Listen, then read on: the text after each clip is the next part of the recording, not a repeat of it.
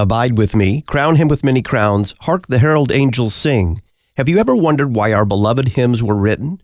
The Issues Etc. book of the month for February is Eternal Anthems, the story behind your favorite hymns, Volume 2.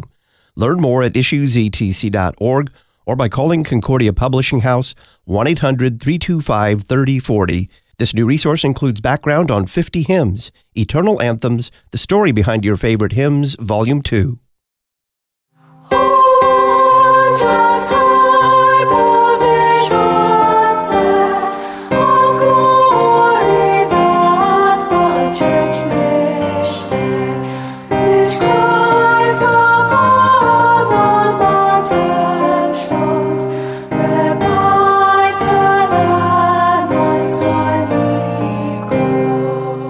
The Transfiguration hymn, a wondrous type of vision fair. The Transfiguration stands, well, like at a mountaintop in the ministry of Jesus. It's a significant point recorded by all four gospel writers, and it has a bit of mystery surrounding it. There is Jesus, as the hymn says, glowing on the mountaintop as his disciples witness his transfiguration, but he's not alone.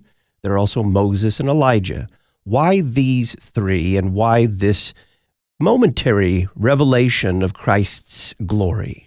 Greetings and welcome to Issues Etc., coming to you live from the studios of Lutheran Public Radio in Collinsville, Illinois. I'm Todd Wilken. Thanks for tuning us in. We're going to be looking forward to Sunday morning, according to the three year lectionary, remembering the transfiguration of our Lord with Pastor Sean Daenzer. Pastor Tom Baker joins us after that to teach a Sunday school lesson on the Emmaus Road in Luke 24, and we'll discuss third century martyr St. Valentine. Dr. Bill Weinrich professor of historical theology at Concordia Theological Seminary, Fort Wayne, Indiana, will be our guest. Pastor Sean Daenzer is director of worship for the Lutheran Church Missouri Synod. Sean, welcome back. Great to be back. Why is Transfiguration located in the Epiphany season? It's a Lutheran innovation.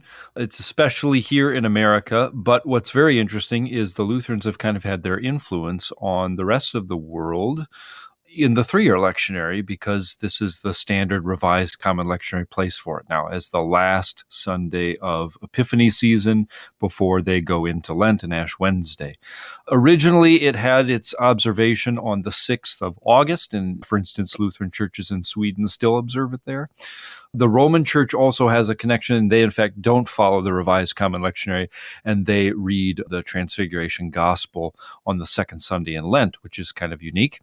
But our little tradition, which is present already, for instance, in the Lutheran hymnal way back when the one year lectionary was being used most commonly, is to put Transfiguration as the last Sunday in Epiphany.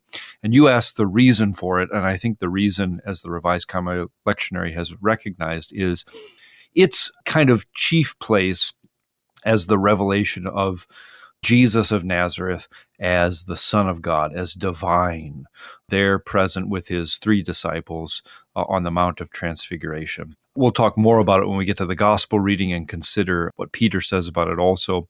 But this is really the, in many ways, the revelation of his person as the Son of Man, as the Son of God, as not only a human, but a divine being as well there on the mountain of transfiguration. At least that is until his resurrection. So, how would you describe the focus or the themes of this coming Sunday? Yeah, we've mentioned this before when we were back at Christmas. There's a way in which, when we get to the big events of Jesus' life that are commemorated in the church, it's not so much any particular text that governs this day of the church year, but it really is the day itself. It's the event, it's the significance of that event for us, uh, the, the precursors to that event in the Old Testament as well, and all of the theological articles that go with it. We see this even in the three year lectionary. The fine article on the three year lectionary by Dr. Stuckwisch in the companion to the services that's now out from Lutheran Service Book from Concordia Publishing House is really good. He makes one note as an example with Transfiguration saying that it's the same through all three years. What's interesting is, as we'll look at a little bit today, is the event is the same, that it's uh, looking at the transfiguration, but by no means are the readings, the Psalms, the Old Testament and Epistle the same at all across the three year lectionary. The only thing that's the same is the event. I think he's right in understanding that this still amounts to them being the same from year to year, because the focus of this is not even the particular gospel reading, but it is what happened to Jesus. And we're going to consider it from the perspective of the three distinct synoptic gospels. So, for example, this year is perfect. You'll find a lot of similarity between transfiguration in the A, B, and C years, but this year is Matthew's year. So, we're going to hear Matthew's account of it from Matthew 17. Maybe one other comment on that it is difficult, I think, for Christians not to harmonize. That is, to take elements of all the gospel accounts of this event and put them together. Um, uh, that is especially common, I think, and natural in the one year lectionary where you're only maybe reading Matthew's account every year but you would want to bring in, of course, what Luke has to say if there's any little parts that are missing. We see quite a direct harmonization of the words of institution that we classically use always in the administration of the Lord's Supper. And of course, there is a way in which that can sometimes do violence to the particular nature of the scriptures that they do bring out different aspects, so to speak, by highlighting from different sections. But in many ways, the pendulum has swung the other way in our time, that it's almost gotten to the point where we speak about the different writers of books of the Bible as if they were contrary to each other or disagreeing with one another, or that they weren't, in fact, inspired by the same Holy Spirit. And that, I think, is detrimental to the faith and not honest to the way those writers even express themselves. Today's uh, setting of the Transfiguration in year A really helps to make that point, I think, because we draw on the epistle from Second Peter, where Peter himself is remembering what happened, even though the gospel that we'll hear shortly after that is not written by Peter, it's not written by Mark, who seems to have been Peter's worker there in Rome, but it's Matthew's gospel. And yet Peter is remembering the very same event that Matthew is recording. And that's, as Peter explains it clearly, because the Holy Spirit is the one who is directing this writing. The introit for this coming Sunday is Psalm 99. How does it read? Exalt the Lord our God and worship at his holy mountain. For the Lord God is our God is holy. The Lord reigns, let the people tremble. He sits enthroned upon the cherubim, let the earth quake. The Lord is great in Zion, he is exalted over all the peoples. Let them praise your great and awesome name. Holy is he. The king in his might loves justice. You have established equity. You have executed justice and righteousness in Jacob. Exalt the Lord our God. Worship at his footstool. Holy is he. Maybe this reveals to us, I guess, another theme in particular this year, A, and that's, well, mountains. We're going to hear about mountains in almost every reading and every little proper here and there in some ways that might seem a little disingenuous. I always get worried when it looks too obvious, like somebody did a concordance search and picked their readings based on that. On the other hand, with this maybe as the only exception, I do think we'll see that the Old Testament and certainly the Epistle are well chosen, are absolutely applicable to the point of the gospel reading as well. Here, what the disconnect, I suppose, is that the mountain being spoken of in Psalm 99 is Mount Zion. It's the Temple Mount, or I suppose you could say it another way it's Mount Sinai. It's the place where the Lord was present with Moses. But here now we're adding another one to our mix. We're trying to say something similar is happening on the Mount of Transfiguration. So, this psalm is all about the majesty of God, which produces awe and true fear of Him, not only in His own people, but also, as it mentions, appropriate to Epiphany season, to all the nations. He's the one that is unique in all the world, the one who, all through the Old Testament, is working for His people, is making a name for Himself and only by extension making a name for Israel because of their connection to him. He's the one who makes them distinct. He is holy. But also, like some of the hymns that we have from other traditions, in a way, this psalm is a little at odds with what we see going on on the Mount of Transfiguration. I guess in this perspective, Peter is the one who has the idea that we should be staying on the mountain, that this is the holy hill of the Lord, that we should set up our tabernacles and camp out forever. but actually the, the Word of God says, no, we need to move on. There's something more to come. But uh, to hear it at the beginning of the service, I think, is still somewhat appropriate. And what is especially ought to be in focus as we're singing this and hearing it is to recognize who Jesus is, because it's going to be abundantly clear here that he is the Son of God incarnate in human flesh, and we'll see the ramifications of that incarnation quite visibly. And yet, we don't want that to overshadow or outshine the greater point is that his glory is revealed elsewhere, that we're not going to stay on this mountain, but we're not going to understand Christ fully unless we see him finally go to his cross.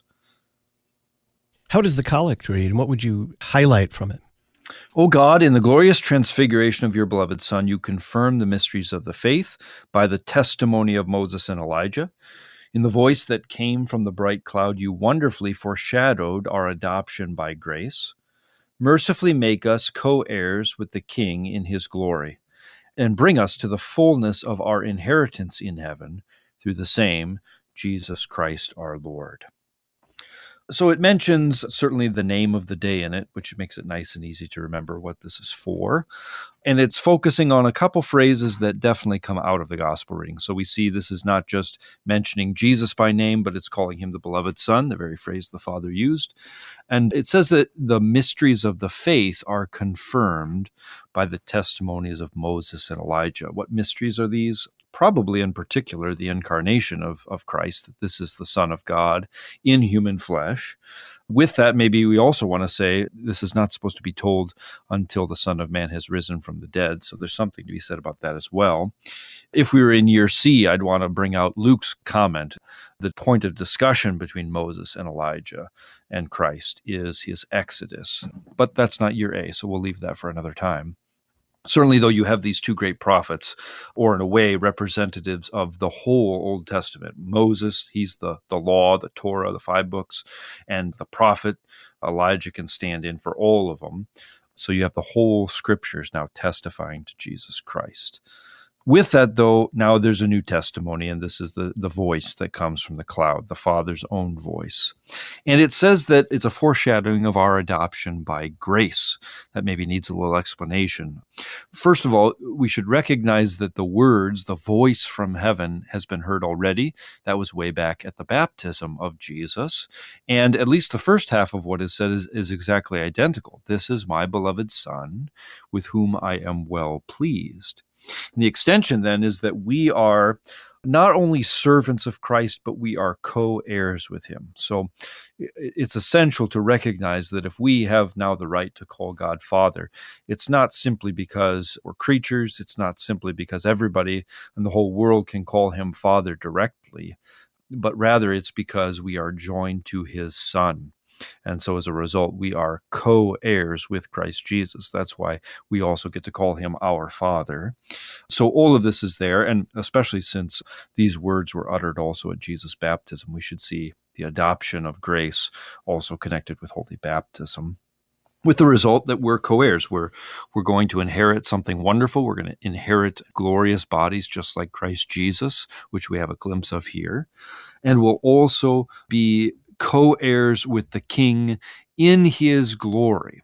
And that little complicated sentence is trying to express the fact that we will reign with Christ Jesus. We will live and reign just as he lives and reigns in eternal life. So, not just co heirs of the Father, but also co regents with Christ Jesus in eternity. So it's a marvelous blessing, in fact, that he's not shunning us. He's not saying, You can't come and approach me on my mountain. But in fact, he's letting us into this glimpse of the vision, which still is not quite completed yet because he has not died and risen from the dead.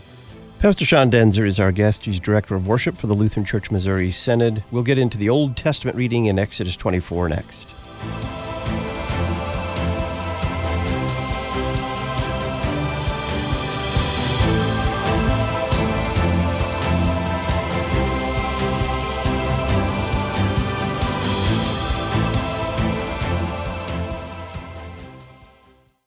Abide with me, crown him with many crowns, hark the herald angels sing. Have you ever wondered why our beloved hymns were written? The Issues Etc. book of the month for February is Eternal Anthems, the story behind your favorite hymns, Volume 2.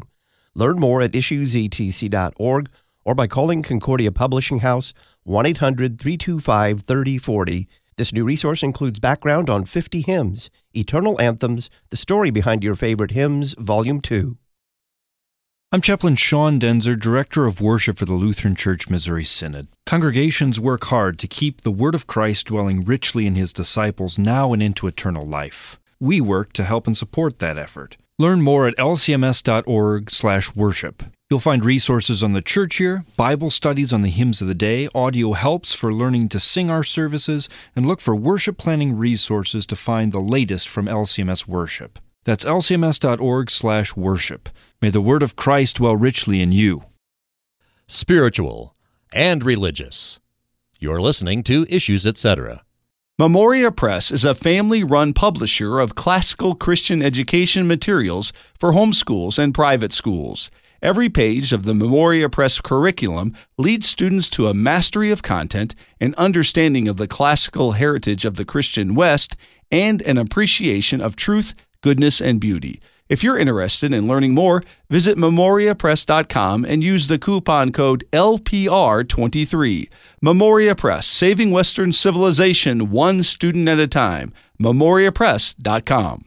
Not everyone is comfortable with new technology. Dial A Podcast gives all generations of your congregation an easy way to hear your sermons or even devotionals and Bible studies. Once you've completed a simple one time setup, we take care of the rest. All your congregants have to do is dial the number from any phone to listen to your latest podcast, all at no additional cost to them. Dial A Podcast. Extend the reach of your sermons. Get started at dialapodcast.com now.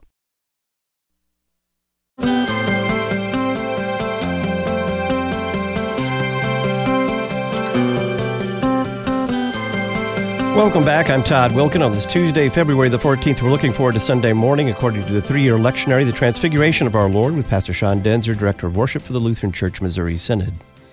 Sean, what is the Old Testament reading for the Transfiguration? The Old Testament for this day is Exodus chapter 24. And Moses took the blood and he threw it on the people and said, Behold, the blood of the covenant that the Lord has made with you, in accordance with all these words. That's the end of his covenant that was made there on Exodus, on the mountain. Then Moses and Aaron, Nadab and Abihu, and seventy of the elders of Israel went up, and they saw the God of Israel. We'll come back to that. There was under his feet, as it were, a pavement of sapphire stone, like the very heaven, for clearness. And he did not lay his hand on the chief men of the people of Israel. They beheld God and ate and drank. And the Lord said to Moses, Come up to me on the mountain and wait there, that I may give you the tablets of stone with the law and the commandment, which I have written for their instruction. So Moses rose with his assistant Joshua, and Moses went up to the mountain of God. He said to the elders, Wait here for us until we return to you. And behold, Aaron and Hur are with you. Whoever has a dispute, let him go to them. Then Moses went up on the mountain. The cloud covered the mountain. The glory of the Lord dwelt on Mount Sinai, and the cloud covered it six days. On the seventh day, he called to Moses out of the midst of the cloud. Now the appearance of the glory of the Lord was like a devouring fire on the top of the mountain in the sight of the people of Israel. Moses entered the cloud and went up on the mountain, and Moses was on the mountain forty days and forty nights. What is very interesting is our LCMS three year lectionary includes everything I just read. The Revised Common Lectionary on which it's based does not include the first verses, which, in my opinion, are absolutely the best connection with the gospel reading. So I'm really glad that our version has this. In particular, that the elders are together with Moses and Aaron, and they are eating in the presence of God, they are welcome with Him, and they see Him and they live when we look at Exodus, we see the commandment from the Lord that no one can see me and live. And that's why this is an astounding moment that they are in the presence of God and yet they are not killed. It says the Lord does not lay his hand on them. Together with this, we also say they see his glory, and we have the cloud, which is described as also a devouring fire. And you see that it's fearful. This is the, the very tangible and visible manifestation of the Lord, which we've seen already, of course, as he brought them out of Israel with the pillar of cloud by day and the pillar of fire by night. So this is his presence. It's there in Mount Sinai. Uh, that's the place where he meets with his people first. Of course, that was foretold all the way back when Moses began fighting with Pharaoh. Uh, he said, We have to go out and worship our Lord on the mountain that he chose. And later, all throughout the rest of the Old Testament, we'll see that wherever the Ark of the Covenant goes, wherever the tabernacle is, finally settling both at Shiloh and then at the temple in Jerusalem on Mount Zion, this is the presence of the Lord. And without that glorious cloud and its fire, it's to be wondered whether the Lord is in fact departed from us. So, all of this then is a very unique moment that right after the blood of the covenant is sprinkled on the people, they are accepted and received into his presence, that he does not kill them, and that in fact he has fellowship with them and Moses is there. So at first, again, we might think, well, this is just another mountain example in the Old Testament. Maybe this is a little better because it mentions Moses too, and he was there on the Transfiguration Mountain. But we should see that the real connection here is what we have right at the beginning seeing the Lord in his glory and living. This does not happen all the time in the Old Testament, even. And so that's exactly what James and John and Peter are privileged to see there on the Mount of Transfiguration. The psalm for the Transfiguration is Psalm 2, beginning at verse 6. Read that for us.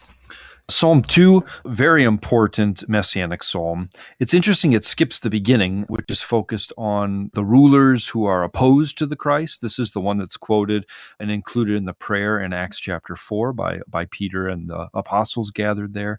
The Lord, we know, has a sense of humor. Unfortunately, we're the butt of his joke here. He is holding his enemies in derision. And all that is skipped, which maybe is our aversion to mean things in the Bible but maybe a better way to see it is that it could also just be a focus on the blessing. Remember, we're commenting in these Psalms on what we've just heard in the Old Testament reading. And the emphasis there is not on the Lord's judgment, but just the opposite on this unique event where his judgment does not burst out against the people. In fact, they're able to see him and live, which does not happen often apart from Christ Jesus, that is. Verse 6 I have set my king upon my holy hill of Zion. I will declare the decree. The Lord has said unto me, Thou art my son, this day have I begotten thee. Ask of me, and I will give thee the heathen for thine inheritance, and the uttermost parts of the earth for thy possession. Thou shalt break them with a rod of iron, thou shalt dash them in pieces like a potter's vessel. Be wise now, therefore, O ye kings, be instructed, ye judges of the earth. Serve the Lord with fear, and rejoice with trembling. Kiss the Son, lest he be angry and ye perish on the way, while his wrath is kindled but a little. Blessed are all they that put their trust in him.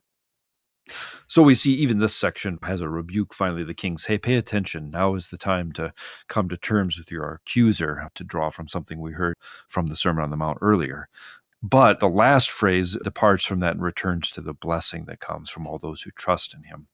And at the beginning, or maybe at the center of this psalm, is the statement from the Lord saying to his Lord, so this is the Father speaking to the Son, You are my Son, I have begotten you. We're looking forward to the transfiguration of our Lord according to the three year lectionary with Pastor Sean Daenzer, Director of Worship for the Lutheran Church Missouri Synod. LCMS Worship has produced free resources for Lent, Holy Week, and Easter. You'll find them at lcms.org slash worship, lcms.org slash worship. We will get into 2 Peter 1, 16 through 21, Peter's recollection of the Transfiguration, as the epistle next.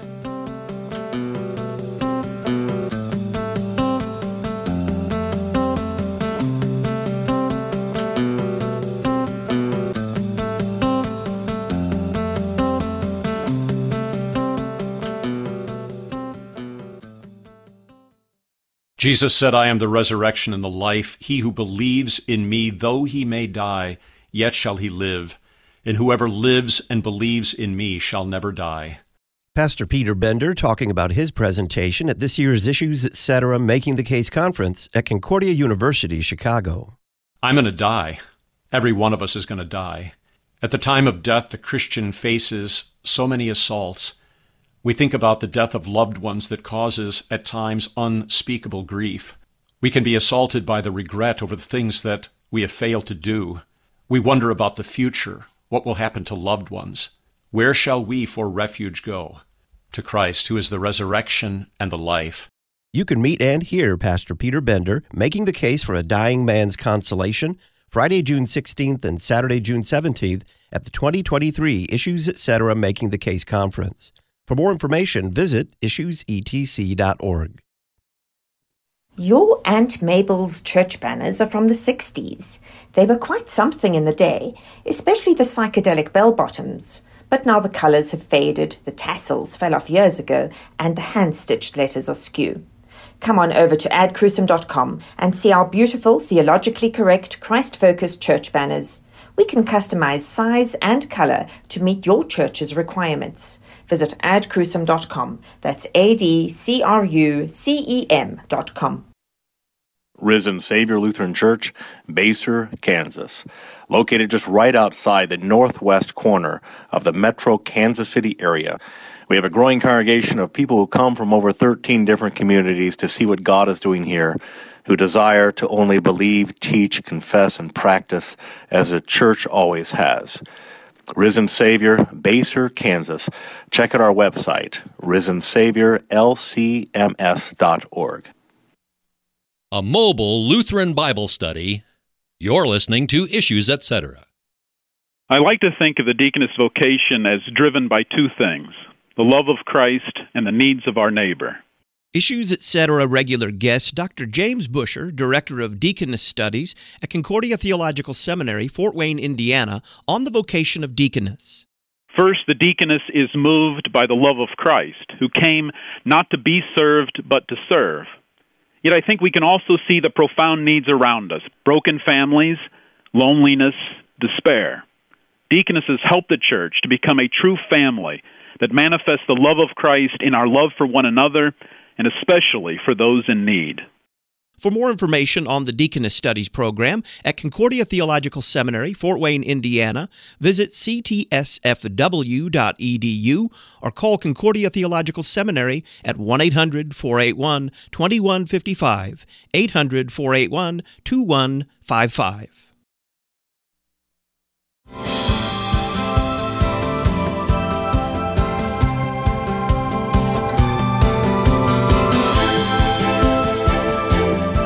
Welcome back. I'm Todd Wilken. This is Issues Etc. We're looking forward to Sunday morning according to the three year lectionary, The Transfiguration of Our Lord with Pastor Sean Daenzer. Sean, we come to the epistle in Second Peter where it's Peter's recollection of the Transfiguration, but it's more than a recollection. It's really a sermon on the Transfiguration. Read that for us, if you would. Hmm, I love this so much. Okay, Second Peter chapter 1, starting at verse 16.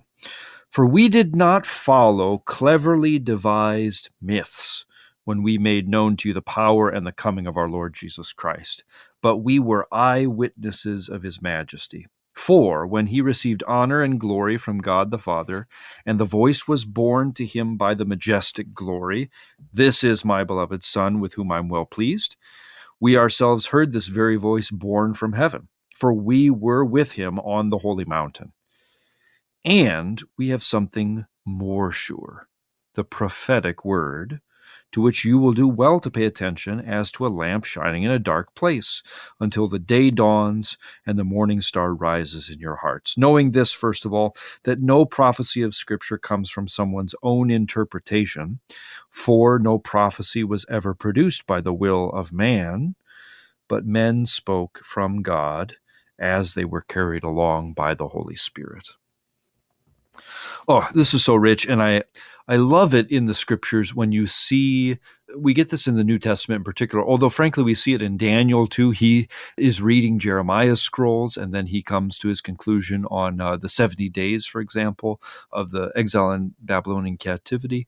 We have something similar uh, also when Peter, at the end of this epistle, talks about Paul's writings and says, hey, some of the stuff might be a little confusing. The Lord blesses him in a unique way, but they're still the scriptures. Like all the rest of them, they're worth reading. And here you've got to bring in John You've got to bring it in First John, for example. You've got to bring in the beginning of the gospel, right? We have seen his glory as of the only Son of the Father, full of grace and truth. And you've got to bring in all three synoptic gospel accounts of the transfiguration. And you see that Peter is recalling this for us. So here's yet another testimony to it. And here he's focused especially on truth. We're not making this stuff up. We're not telling myths. This may sound like something out of the gods on Mount Olympus, uh, but this is different. We were eyewitnesses, a term that's so important for, for John in his gospel, but here we see Peter also uses it. He talks about the honor and glory that comes from God the Father, right? And he uh, talks about the voice that's borne out of the majestic glory. That's his description of the glory cloud, just as we had in the Old Testament. Now, present there on the Mount of Transfiguration. And uh, very important for us, we use this term majesty to speak about the kingship of God, to speak about his divine attributes and power, which exceed all of mankind, which are unique, of course, to God himself, the divine nature, we might even say.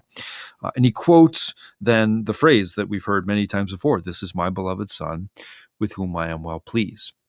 What's very interesting is it seems like Peter forgot kind of the best part. That's exactly what we have about the baptism of Jesus. But in the transfiguration, the Father adds this phrase listen to him. And Peter doesn't mention that. But actually, he does, because he goes on to talk about the Holy Scriptures. In fact, he says something that we're going to look at here, I think, in a little more detail too we, I think he's including us here as well, because he, he goes on to say, which you do well to pay attention to. We have something even more sure than this, and that's the prophetic word. That's the thing that we should look to. That, in fact, is something that shines brightly and clearly to illuminate for us everything we need to know at least until we have it fully. I, I, think that implies that the last day, when the morning star rises, even among us, when the day, that's usually a reference to the end times, when the day at last dawns forever. And then he goes and talks a little bit about scripture, its inerrancy, its truthfulness, its inspiration, and we can talk about that too. There's a little bit of a translation question here, and that's this phrase in verse 19. We have something more sure, the prophetic word. That's how my ESV puts it. It could also be translated, we have the prophetic word firmed up or made more sure. Quite literally, would just be, we have a more sure thing, the prophetic word. So it could kind of go either way, that it's firmed up or that it is something more firm. I really think, given the context here of what Peter's talking about, his extensive discussion on the nature of the scriptures here, connected with his interest in not talking about myths or stories, but in fact trying to point us to something more sure, that we should really take it the way the ESV has it here, that it is we have something that's even more sure, namely, or in opposition to that, the more sure thing is the prophetic word, is the Holy Scriptures. That might seem wrong, right? I mean, uh, I think this is our natural inclination to say, I read the Bible, it's words on a page, they're from a long time ago, they're not even in the original language that they were written in. And that does not strike me as a, a, fantastic, enlightening experience of God. But Peter says we should not be dismayed by that. It is. In fact, it's more sure than what he experienced, as we will see when we get to the first hand account, so to speak, even though it's the second hand account by the gospel writer. We will see that Peter's great moment on the mountain, if our experience of God is supposed to be the primal thing, how did it go with Peter? Not very well. In fact, almost as poorly as when he got something right just in the chapter before and almost immediately goofed it up. So Peter's going to be told to shut up. He's going to learn that lesson, I think. And now he's writing to us and saying, I'm not going to go and spout my words off. In fact, I'm going to point you back to the Holy Scriptures that are surely from God. And I want to just take a moment to make very clear these are God's own words that you find in the scriptures. They're not mine, they're not John's, they're not James's or anybody else. They belong to the Lord. They're his words, therefore they're sure and certain. Let's talk a little bit about the gradual. Again, this is a, a seasonal thing for Epiphany. Yeah, we've heard it a lot. Praise the Lord, all nations. He's his steadfast love is great toward us. His faithfulness is forever. Ascribe to the Lord the glory due his name. Maybe there's a good connection. We're talking a lot about the Lord's glory today bring an offering and come into his courts. Now, I got to say, the last part does not fit too well today because the point of this experience is certainly to draw our attention to all of the great mountains in the Old Testament. Yes, think of Mount Zion, the place where the Lord dwells in his temple. Think of Mount Sinai, the place where he first met with his people, Moses, like we heard in the Old Testament. But we should not think of the main focus being our offerings that we bring maybe this come into his courts part is quite good. But the reason that this is a wonderful thing is we're coming into his courts to receive from him. There's really a way in which all of the Old Testament sacrifices also ought to be understood not primarily as buttering up God or rendering a service to him, but in fact in his means by which he meets with his people graciously, by which that scene with the sapphire throne and everything with the 70 elders is actually still present for the people of Israel, even as they're going through the midst of the wilderness. And maybe just the other point is, as we'll see at the end of today's gospel, we're not staying here. This may be a great, glorious moment. Uh, it's a revelation of something that may not be obvious to the eyes, this divine nature of Christ Jesus. But we're not staying in the glorious experience. We're going to go back into some pretty rough stuff, in fact, after this in Matthew. And Christ, of course, is on his road already to the cross. He's already mentioned it once to us in the gospel. So, definitely, we want to have the last word of the Father in our mind when we think of the Mount of Transfiguration, just as Peter did in his epistle so well. We ought to come away from that mountain saying, Whatever else I think I know, I want to listen to this Jesus. That brings us to the verse that you say, it's Psalm 45, verse 2, that anticipates the word listen to him. Yeah, yeah. You are the most handsome of the sons of men. Grace is poured upon your lips. And this is understood prophetically as speaking about Christ Jesus. He's the most handsome. Doesn't mean that he's the prettiest of all guys, but it means he is the greatest. He is the chiefest. He is. If you'd like to sing Beautiful Savior, today's probably the day to do it. And sons of men here is quite remarkable, right? Of course, because this is a term for God Himself, the Son of Man, the Messiah, throughout the Old Testament. Here it's maybe trying to make the point that He is shining brighter and more famously than any other man has ever done. But what's put together with that is what is especially handsome about Christ Jesus is the grace that is upon his lips. Why would we listen to Christ Jesus? Well, as John says, he is full of grace and truth. He is the one who is bringing the good news to his people. He is the Messiah who is coming to redeem them, to show forth his righteousness, not to destroy us, but in fact to redeem us. That's why it's not a fearful thing, but finally a blessed thing to be told to listen to Jesus Christ, to pay good attention to him, because he's a light that brings us to uh, eternal day. We will get into the gospel for the transfiguration of our Lord in Matthew 17 as we look forward to Sunday morning with Pastor Sean Daenzer, Director of Worship for the Lutheran Church Missouri Synod, next.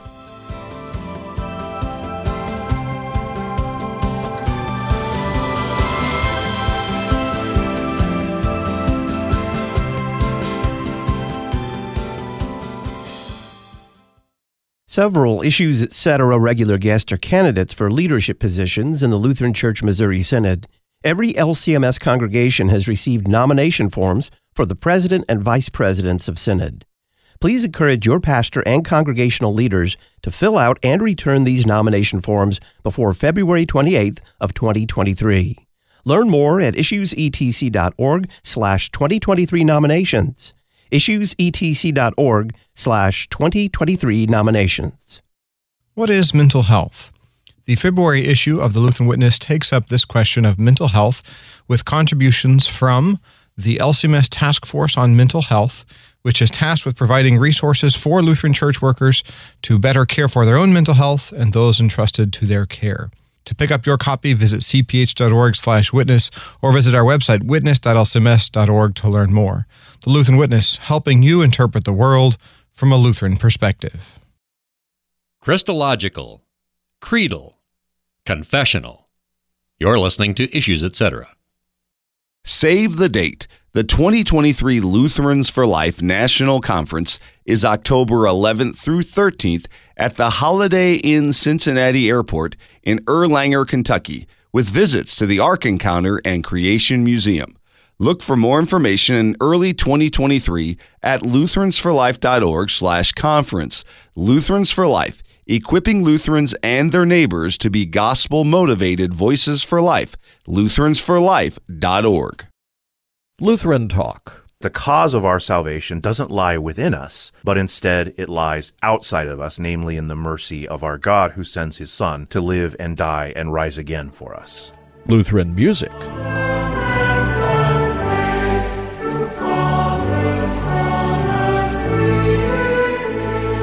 Listen anytime, anywhere with the Lutheran Public Radio mobile app. Download for iPhone, Android, and Kindle at issuesetc.org.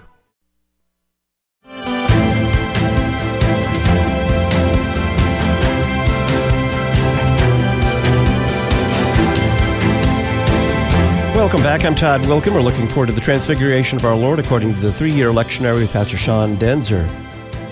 Sean, we come now to the Gospel, Matthew's account of the transfiguration. In Matthew 17, the first nine verses, take us into it. After six days, Jesus took with him Peter and James and John his brother, and led them up a high mountain by themselves, and he was transfigured before them and his face shone like the sun. His clothes became white as light.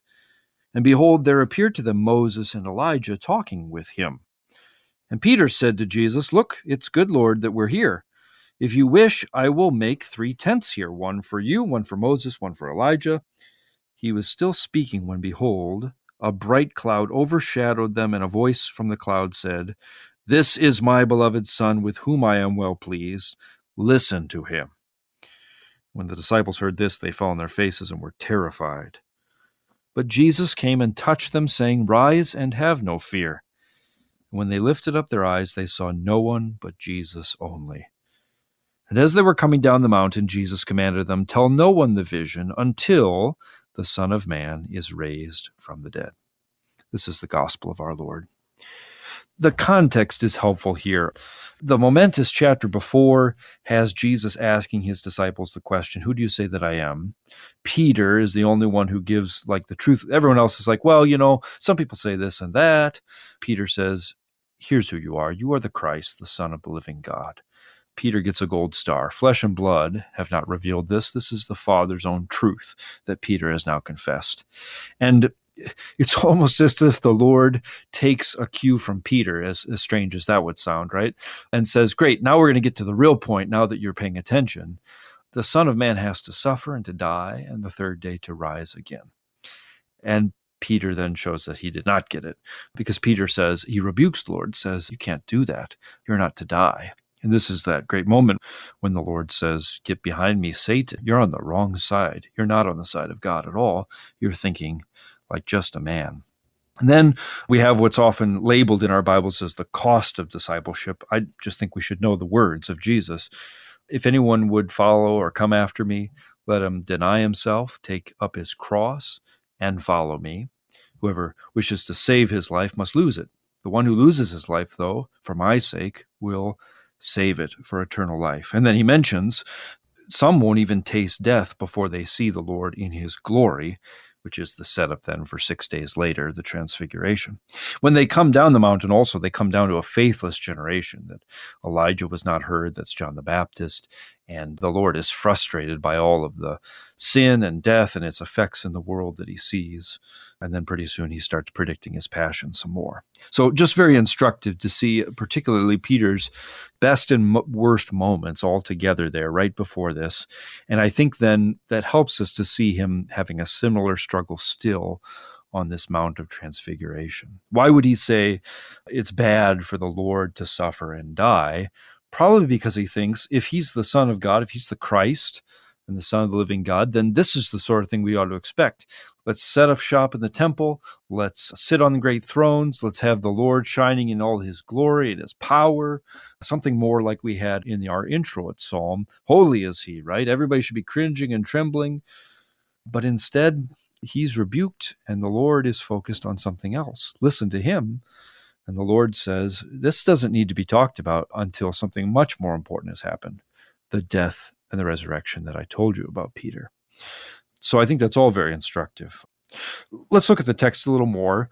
So the divinity of Christ is on display here. That's that's what this transfigured means, is that his appearance was changed. Trans is, is, a change and figure. So it's it's what he looks like, right? So we get to see this brightness. We get to see this shining. He is shining like the sun, which is to say, the light is not reflecting off the sun. He's not being illuminated by some other light. He is now emitting light. This is important for what we had mentioned before in Peter's epistle that the scriptures are described in the same way.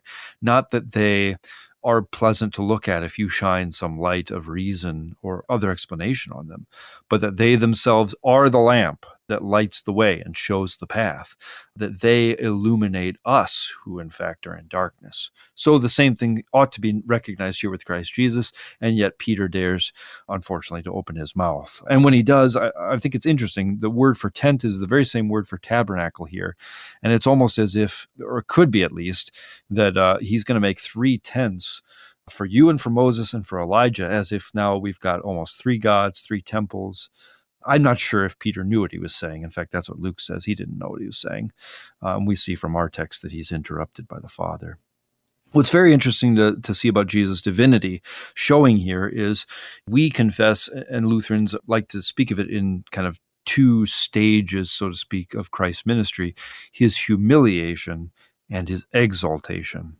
That doesn't necessarily come from the Bible, those terms, but it's the recognition that he does not always or fully use his divine powers and attributes as a man. So, yes, Jesus is at all times fully God and fully man. He's not adopted by the Father slowly over time, nor does he uh, develop his powers in that sense as we might grow stronger, as even we see Jesus learning and growing and waxing strong in spirit, but he is always, even from the moment he was born, been the, the Son of God, the very same one who created the world together with his Father. And yet he's not always showing it. He, he walks from place to place, he gets tired, he cries, he suffers the same difficulties that we do. But not today. Today, he's letting it all show. Today, they get a glimpse of him as he truly is, if only they could see it like that all the time. And they won't get another glimpse of this until he is in his state of exaltation. That is, when he descends into hell and rises again he is always now using his divine powers as a man right? So we see that that his human body is is not bothered by locked doors or closed walls. He is there in the midst of them. He's you know emmaus one moment and he's all the way back in jerusalem at the next.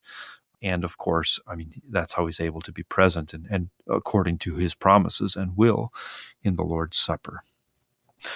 There is something also beautiful that many have recognized Peter is cut off. He's told to shut up in so many words. He's told, instead of talking, why don't you listen to this son of mine? We can see in verse 6 they're, they're terrified. They're probably also simply terrified by the sight of the Father in this glorious cloud. It's the exact same reaction we see in Exodus 20 when the Lord is speaking from the mountain. It's a fearful thing, the children of Israel say, to hear the Lord speaking. They, they'd love to have Moses talk more, but the Father needs to stop, especially if he's going to talk about the Ten Commandments and this perfection that we are not keeping. But Jesus comes and removes this fear, right? The fear of God is the beginning of wisdom, and it is a good thing because having fear of the Lord means that then when he takes that fear away, when he says, Rise and do not be afraid, then what in the world else would we fear, right? And when they lift up their eyes, they don't see anything else. They just see Jesus. I suppose that's to say the vision's over. It's back to the way his hum- state of humiliation as was before. But I think the, the point that the gospel writer's making here is no, they saw Christ Jesus only, and they recognized that was sufficient that that should be our focus. As the writer to the Hebrews says, Come, let us fix our eyes on Jesus, the author and the perfecter of our faith. He's got it from start to finish who, not surprising, for the joy set before him, goes on to endure the cross. And that's the very next part, right? Don't tell anybody about this. I don't want them to be attracted to this miraculous event and believe in me some through that. In the same way, I don't want them to just chase after me for the bread or follow me for the healings, but I want them to know me in my cross. That could be through their sufferings, that I, in fact, will be their promise and their trust, but especially that they would know me in my atoning death for them and in my resurrection for their justification. So that's why we're not staying here. That's why we're not establishing a new temple on earth. No, he is going to be worshiped in spirit and truth. And the chief truth is his death and his resurrection for us. So, this transfiguration is often treated as a revelation of the glory that we will one day share with Christ. Talk about that aspect of this. I think it's St. Paul who talks about this that uh, the perishable will put on the imperishable, that we'll have a spiritual body, which at first glance seems like it's a contradiction in terms. But couple that also with the way that John talks in his epistle when he says, What we will be, we don't quite know, right? But when we see him, we will know because we will be like him. And all of this then comes together to say when we see the resurrected body of Christ Jesus, when we see it with powers beyond our weak, mortal human bodies, that this is in fact what we should look forward to. Paul says the same thing in Thessalonians when he says, We'll all be changed in a moment, in a twinkling of an eye, right? We'll be raised to incorruptibility forever. We have a glimpse of that now some people have drawn the two mountain peaks, this one and maybe to the resurrection, kind of in terms of high points, that the next time we see Jesus in such a state is after his death is over and his resurrection is forever, that he is dying. Christ dies to sin once for all, but now he is risen, never to die again. I wanted you to return to the statement that you made before from the epistle that while Peter omits those words, listen to him, in effect, he does instruct us to listen to Christ. Why do we follow the, the Father's command made at Transfiguration and listen to Christ today? We give our attention to the words of the Holy Scriptures, to the prophets and the apostles, to the Bible, because this is not a man's own interpretation. This is not the kind of uh, Peter didn't know what he was saying. He's babbling and needs somebody to cut him off there on the mountain. This is the Lord's own word. So Jesus makes this clear, I think, in John's gospel as well, when he talks about the Holy Spirit will bring to mind all the things that I've said to you, so that you can pass on what is mine that I give to you. Or Paul says the same thing when he says, you know, the apostles and the prophets are like the foundation, but the thing that ties them together, the thing that orients them is Christ Jesus. That's where they're supposed to be pointing. So, yeah, if you want to listen to the words of Jesus, listen to the Holy Scriptures. Come and hear the words of grace that are poured out from the lips of your pastor and believe what Luke says about him, right? What Jesus says in Luke's gospel, that is. He who hears them, they're not hearing that pastor they're hearing me. And if they're hearing me, they're hearing this Father who sent me, who also said, Listen to me. Finally, with the minute, what would you say about the hymn of the day, Wondrous Type? Well, Wondrous Type, O Vision Fair, is, is just a classic hymn. This is out of England from the Middle Ages. And like most days of the church year that focus on an event of Christ, this one kind of just tells the story and it says that we're cheered by this. We're cheered by the mystery of this. We know that we're going to sing these praises forever when we see the Lord face to face. Maybe with it, we should mention that in the three year lectionary, this is probably the day that somebody might sing 417 in our hymnal, Alleluia, Song of Gladness, or Psalm 137, or some other mention of giving up our Alleluias. We set those aside for a time in the season of Lent, whereas those who are using the one year lectionary did that already about 70 days before Easter. Pastor Sean Daenzer is Director of Worship for the Lutheran Church Missouri Synod. Sean, thanks. My pleasure. Here is a reflection from Jaroslav Vajda, who was an LCMS pastor and author of the hymn Now the Silence and many others, about worship. No matter the culture, the background, the taste, worship should begin with reverence. Do I realize that I'm about to do in worshiping the one eternal divine being? Am I conscious of my creatureliness, my indebtedness to God, my need for communication with my Creator, Redeemer, and Sanctifier? That would exceed my anticipation of meeting a celebrity or a powerful official or someone I admire among my fellow creatures. That's from the Issues Etc. Book of the Month for February. Eternal Anthems, The Story Behind Your Favorite Hymns, Volume 2. You can browse before you buy at our website, issuesetc.org, or call Concordia Publishing House 1 800 325 3040. 1 800 325 3040. Pastor Tom Baker joins us next to teach a Sunday school lesson on the Emmaus Road in Luke 24. Then Dr. Bill Weinrich will help us remember third century martyr Saint Valentine. Listen weekday afternoons to Pastor Todd Wilken and guests on Issues Etc. Issues Etc. is a listener supported program.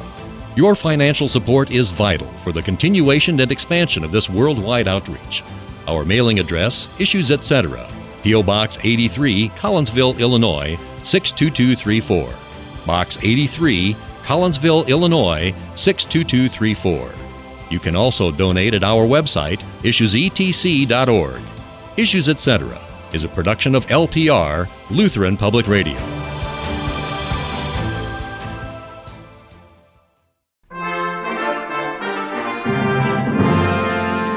The grace of God, the church's music, the Lord's Supper every service every Sunday, preaching Christ crucified and risen, our hope for years to come.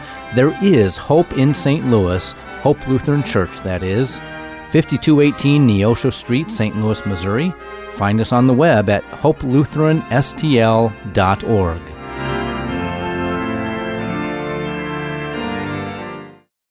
I am beautiful because I am fearfully and wonderfully made.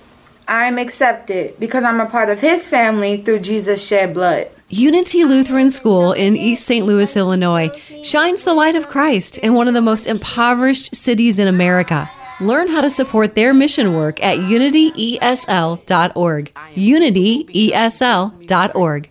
Today, with the help of the Holy Spirit, I say yes to God and His ways.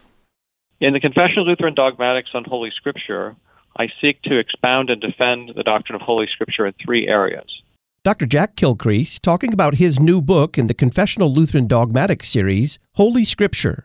One, the absolute truthfulness of Holy Scripture. Two, the Christ centered nature of Holy Scripture. And three, to expound and defend the doctrine of Holy Scripture in a postmodern environment.